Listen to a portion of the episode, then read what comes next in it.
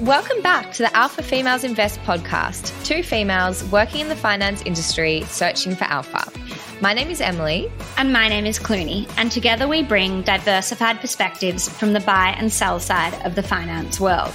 As usual, any information discussed in this podcast is not financial advice. All opinions reflect those of the individuals, and this podcast is for educational purposes only. You should always read the PDS and talk to a financial advisor who can consider your personal circumstances before you invest. Today on our show, we've got Jessica Leung, who's an equity portfolio manager at BetaShares. She has a focus on ESG and looks after funds such as ETHI and Fair, which have over 3 billion in assets under management combined. Prior to BetaShares, Jess worked within the systematic equities portfolio management team at Macquarie Investment Management. She is super passionate about markets and financial literacy and is also the face behind the social media account, The Leung Way, which is really about raising awareness with financial literacy and educating on all things investing and especially ETFs. Welcome to the show, Jess. Hi, I'm so excited to be here. Thanks for having me. So, to kick it off, we love to start every podcast episode with the same first and last question. And look, we've had some great stories over the, the last few episodes that we've done, you know, ranging from very, very embarrassing work moments to releasing statements that were totally incorrect. So, I'd love to hear what is your most embarrassing career moment?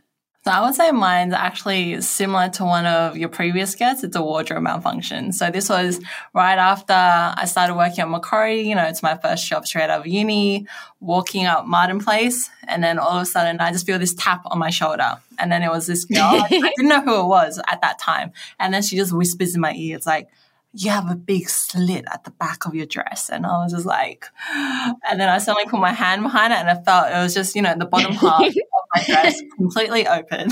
I had no idea what it was. And then she just quickly scurried off. So she was very nice about it. You know, she just wanted to tell me discreetly. But then I realized as she was walking off and I kind of saw a full view of her that she was actually the HR recruiter that recruited me into Macquarie. Oh, I love no. that embarrassing story with HR twist.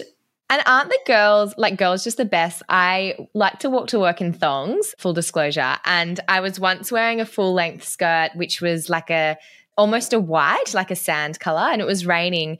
And I was obviously like from my thongs, it flicked like dirt the whole way down the back of the dress. Oh and this lady really nicely told me on the train, like, oh, by the way, you've got dirt all the back of your skirt. But like, I'd rather not know because now I have to spend the whole train ride and the walk to the office. Paranoid thinking about it. Exactly, with the dirt all down the back of my dress. But anyway, I feel like it's always better policy to tell someone than let them continue to walk around. Yes. I think you've got to say something. I've definitely been in that situation. I've done the toilet paper at the back once. That was a low point. I've also had a, a stiletto heel like fully break on me. And that was hard. that was walking to a client meeting, meeting this client for the first time, you know, looking, thinking I'm looking fantastic and really professional. And I get there with like half a shoe on. And that wasn't great either. So I feel for all these people with embarrassing career slash wardrobe moments. I feel like we've all been there. So we can all emphasize with each another. Like, we know, we know. We've all been there. So, Jess, let's jump in to your role and what you're doing, particularly your side hobbies, which are all very interesting. So, your role is portfolio manager at BetaShares, and you also have your own financial education social media platform, which is The Leung Way. Can you tell us what this is all about? And it's actually how we came into contact with you through social media. Yeah, so my social media, The Leung Way, you can find me on Instagram, TikTok, and YouTube. So, like you mentioned before, my main aim is to really help raise awareness with financial literacy and just to help educate investors about personal finances, investing, and especially ETFs. So, with the rise of retail investors and influencers of the like, I felt like there was almost a need for a platform to educate people about investing. So most of the influencers or stuff that I see online is about sharing their personal journey, which I'm all for as well. But I just felt like there was just really lacking an educational voice in this space. Yeah, so I felt like there was a need for a platform to educate people about investing, uh, about ETFs, and especially about risk. So that's something that not many people talk about because I guess they're just not familiar with it. And I wanted to do this in an approachable, easy to understand manner and just to help best equip investors with the tools so that they can be more informed and make better investment choices for themselves. So I would say we're quite similar in the sense that I thought who else would be better in this space than someone that's actually working in the industry and especially the person that's managing these ETFs. So I know these products inside out and I just really wanted to be a responsible and trustworthy voice that people could rely on.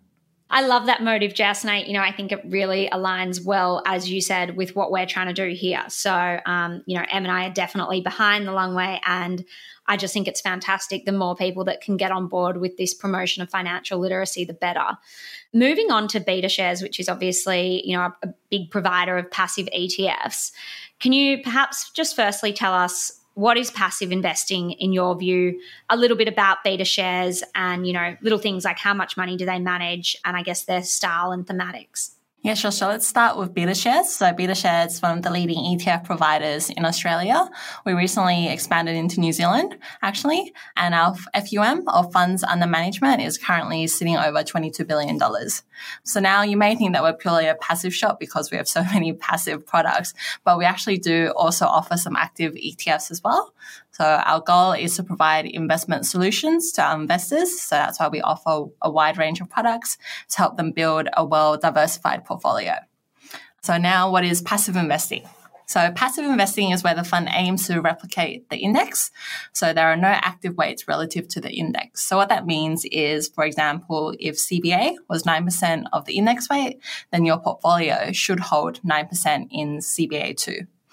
So now passive just doesn't mean your broad market cap weighted indices. So the ones that you're familiar with, such as the ASX 200 or the S&P 500 or the NASDAQ, which are more commonly referred to as your market exposure ETFs.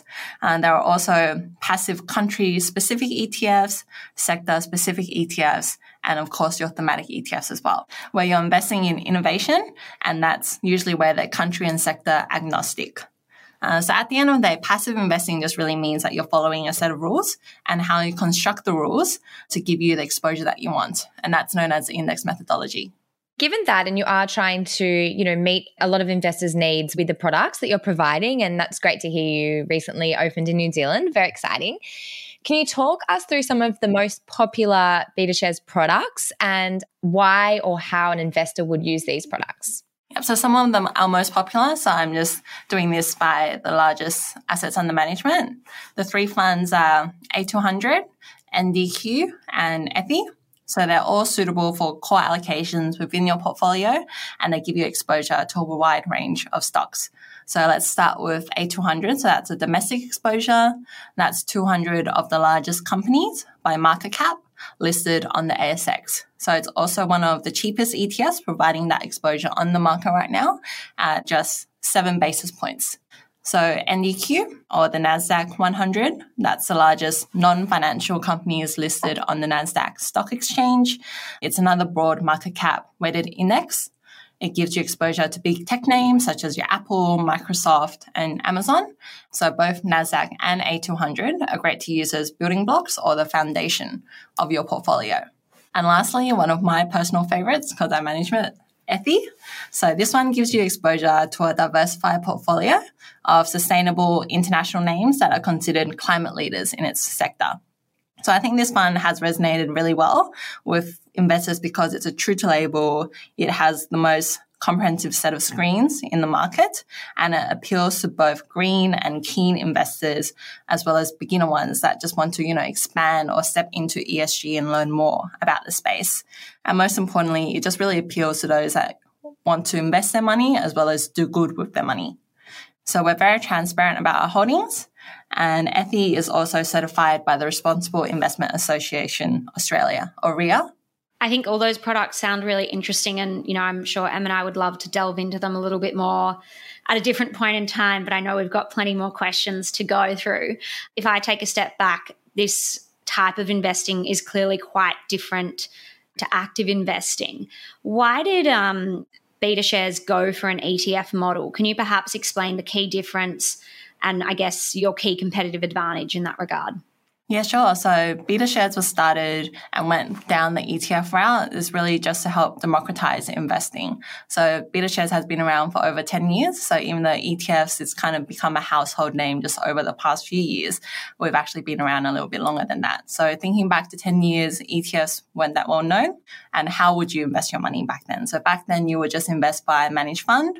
So they usually have a higher barrier to entry. You probably have to invest 10 or 15,000 and then they charge I guess higher fees than than our current passive products do, and then they're not as transparent with their holdings or their positions as such. So our aim was to really provide diversified exposure in an efficient and convenient manner. So you can trade it intraday like you would any share on the ASX via your brokerage.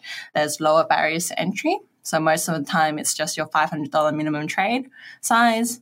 And yes, what do you see as the key difference to active investing and, and why do you prefer passive? Yeah, so we went through passive investing just a bit before. So just as a quick recap, so passive is index tracking, while active is where the fund manager tries to beat the index. So the portfolio manager has the views either about a certain stock, sector, or asset class, and they implement that via the positions in the fund. So most active managers are benchmark agnostic, and so their positions actually look nothing like the index. But yes, I think for mainland investors, the most important part, especially for retail, or ones trying to grow their wealth over the long term, is to just get exposure to the market in the first place. So that's why passive stands out. Thanks, Jess. I have been on record saying that I think ETFs are a great way for people to start getting exposure to the market, particularly as a way, if they don't have a large amount to invest, to get exposure to a lot of different securities or to the market as a whole, and just to start investing, watching market moves, getting a foot in the door. So I, I do really think that there's a purpose for ETFs and passive ETFs as well. I guess going into your role a little bit more specifically, as we mentioned, a passive ETF tends to track the benchmark index, which is not set by yourself. The index is set by the index provider. So, what would a role of a portfolio manager do? And you briefly touched on some of the funds that you focus on, but maybe just any other funds that you work across and, and what they do. Yeah, sure. So let's start with the funds that I manage. So I look after our ESG suite of funds. So like you mentioned, cleaning before, that includes FE, FAIR, and some other ones include ERTH, so ERTH is a ticker, as well as our ethical diversified ETFs. And some other international ETFs that I manage as well include the cloud computing ones, that's ticker CLDD, and robotics and AI, so RBTZ.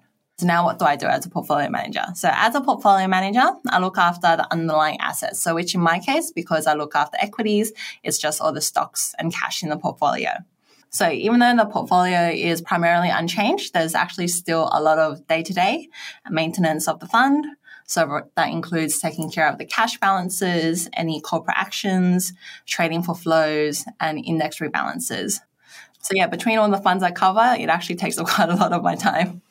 And another big part of my role is product development.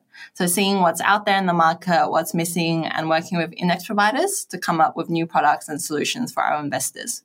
You touched just then, Jess, on cash balances and index rebalances, and that goes really nicely into the next question that I had, which was how does rebalancing work on a passive portfolio? You know, is it typically quarterly or is it more often than that or less often? Yeah, so this is actually a really timely question. So today is the 21st or the Monday in March. Most of the commonly used indices rebalance every third Friday of each quarter. So I actually just rebalanced a lot of our funds last Friday. So this is all very fresh in my mind. Mm-hmm. Yeah, so what is index rebalancing? So, like we said, there are rules in place that are, that is known as the index methodology that determine what goes into the index. So, as a portfolio manager or as a passive fund, all we do is we try to follow the index rules. So, the index rules might dictate what names gets added or removed, and also the weights of the names change throughout time. So just in between rebalances, the weights drift because of market movements. And then there's also corporate actions such as mergers. So for example, 200 names might become 199 and so forth.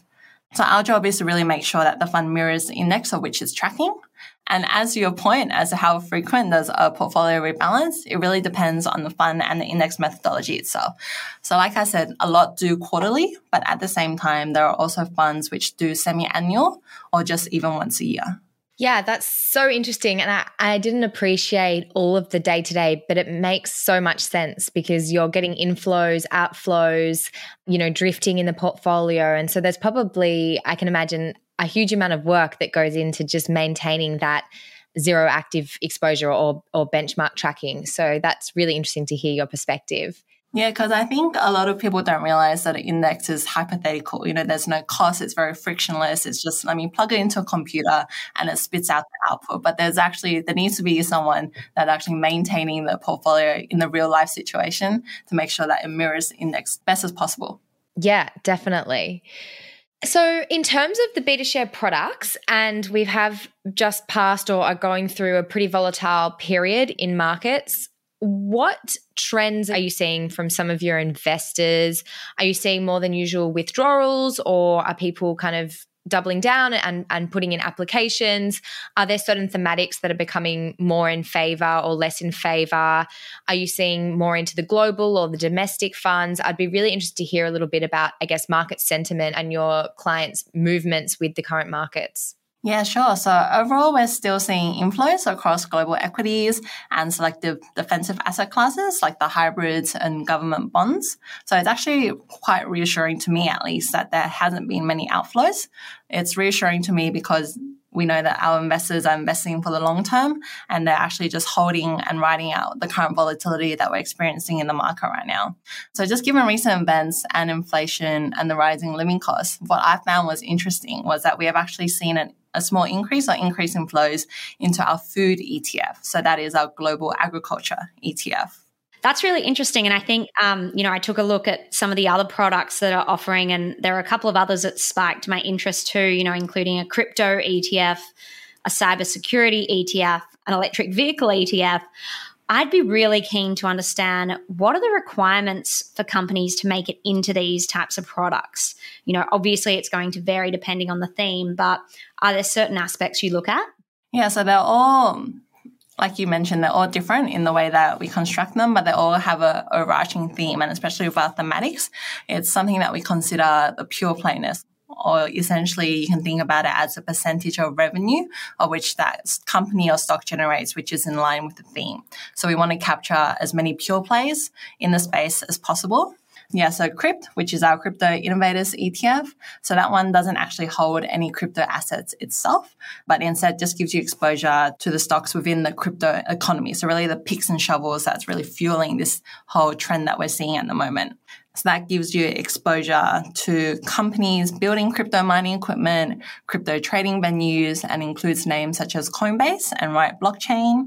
So now another one that you mentioned is Hack, so our global cybersecurity ETF. So I guess this one has gotten a lot more coverage, I would say, just with all the recent hacking events or the news media that we see. So that that fund will give you access to global cybersecurity companies, and the top holdings include Cisco and CrowdStrike. And lastly, Drive. So this one is one of our fairly new products that we recently launched. It's electric vehicles and future mobility ETF.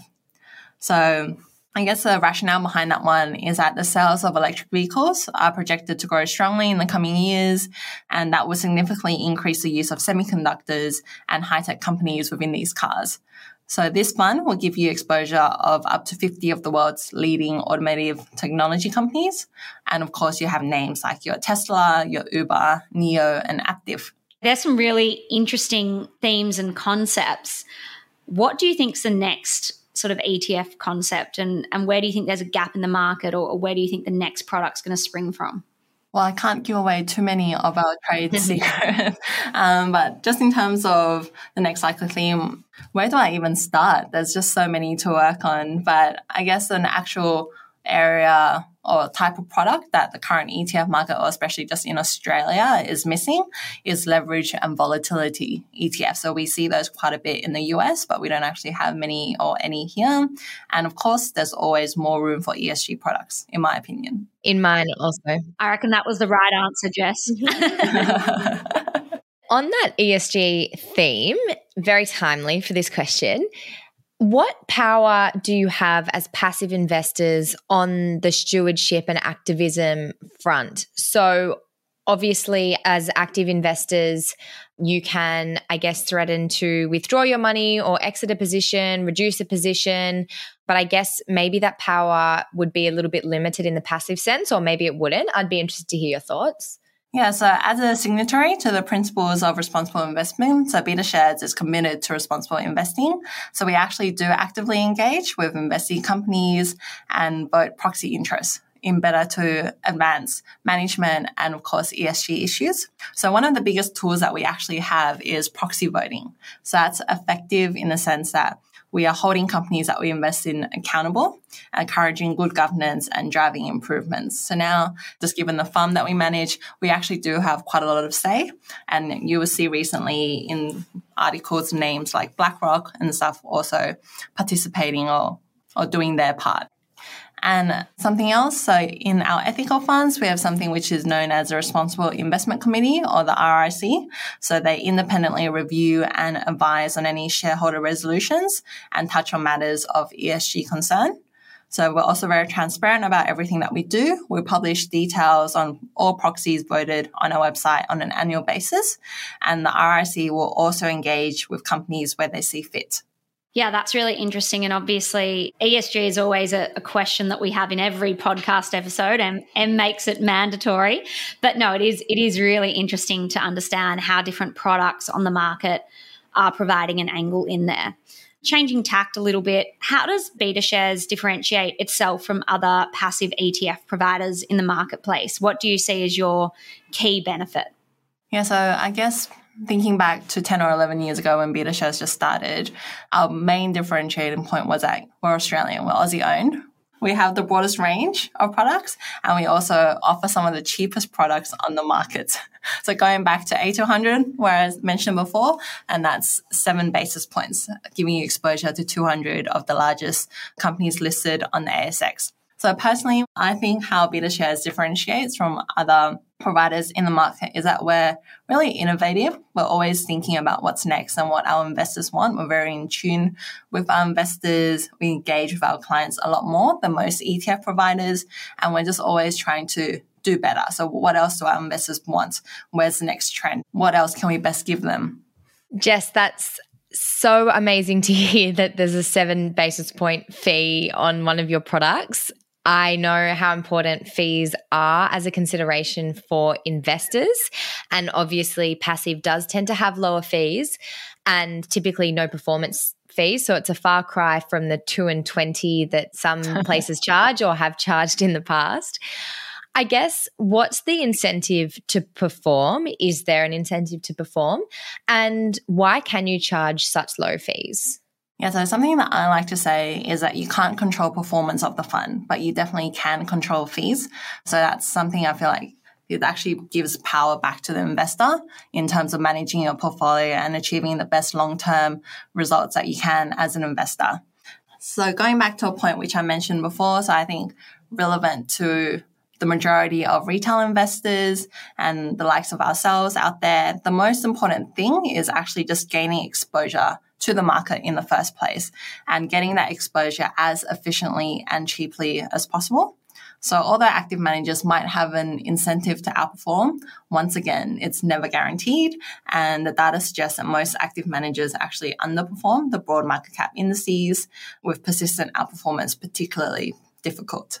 For two women who make their career off active investing, you do provide some very valid points. I was just about to say something similar, Em, and you know, I I do agree with the the concept of, of gaining exposure to the market being just a critical first step, and that's where I think this just plays such an important role in you know developing financial knowledge across the market. And I guess that ties in quite nicely to my next question, which, you know, at the beginning, we spoke about your social media platform. I would love to hear why did you start that and what's next in store for the Leung Way? Yeah, so I mentioned before that I guess a main reason as why I started was just to help educate people out there. But another big reason personally, our main driver as why I decided to launch my social media was representation. So as we know, there aren't many women working within finance. And when you go to investment teams, that number is even less and less by a lot. Many people don't know or would even consider a portfolio manager or just even the ETF industry in general as a possible career path. So even though it's quite daunting and almost almost embarrassing putting yourself out there on social media. I actually see it as quite important, you know, paying it forward and just to really be the representation and hopefully to inspire younger generation and in particularly girls to pursue this as a career path. So what's in store next? So I hope to grow my platform to reach as many people as possible, to educate about investing and raise awareness about financial literacy, as well as finance and portfolio management as a career path. So right now I'm mainly on Instagram and TikTok, but I'm also on YouTube. So as to what's next, maybe I can start my own podcast. Well, I'm sure you'll ask Em and I to be our guests on your podcast too, Jess. You'll be the first stars, the opening stars on my show. That's great. And of course, we share a very similar mission here. And so we love the work that you're doing. And we are followers of your social media. And I encourage our listeners to do the same. But our final question for the day, and we're sad to wrap this up, but it is always one of our favorite questions. Can you share with our audience your top career tip for people who just need a little bit of inspiration or a little bit of advice from someone who works in the industry and, you know, has a really rewarding career? Mm-hmm. So this one, I've been saying this myself since I first came out of uni, is never be afraid to ask for that pay rise or the promotion that you deserve and to always go into negotiations with a plan. And if you need be, just go to the bathroom a few minutes before and strike a power pose. It does amazing. I love that. Strike a power pose. you know what? I've actually heard that before. And I think the first time I heard it, I was like, oh my God, how ridiculous. is if I'm going to walk into the bathroom and strike a power pose. It's scientifically proven, you know, it just changes your mindset and your confidence. And yeah, it works. I must admit, you know, even sometimes when you just rehearse things to yourself or you do come into a conversation really prepared, you know, I can't say how much further that conversation often goes. So I think that's a great tip. I think everything we've spoken about today has been really interesting. As Em said, you are speaking to two very active orientated investors. So I've loved hearing about the other side of the coin. And as Em said, anyone who doesn't currently follow the Leung Way, please get on it. Em and I are both following it, and we think it provides some really fabulous, entertaining, and you know, financial insights. So thanks so much, Jess, for coming on the show. Thanks, Jess. And before we go, I would just like to see an example of this power pose because I have never heard of this before. well, have you guys watched Ted Lasso? Yeah. Yes. Yeah. Yeah. Yeah. So my new one that I'm trying to copy off is the girl boss one where she's in the mirror and it's like a tiger and she goes, ah. if you want to see it, watch the uh, TikTok. awesome. Well, thanks, Jess. It's been such an enlightening conversation. We've enjoyed having you on, and we can't wait to follow BetaShares and the Leung Way's journey. And please stay in touch. Well, thanks for having me. This was so much fun, and I'm glad to have converted active to passive. So my job here is done. thanks, Jess. Thank you.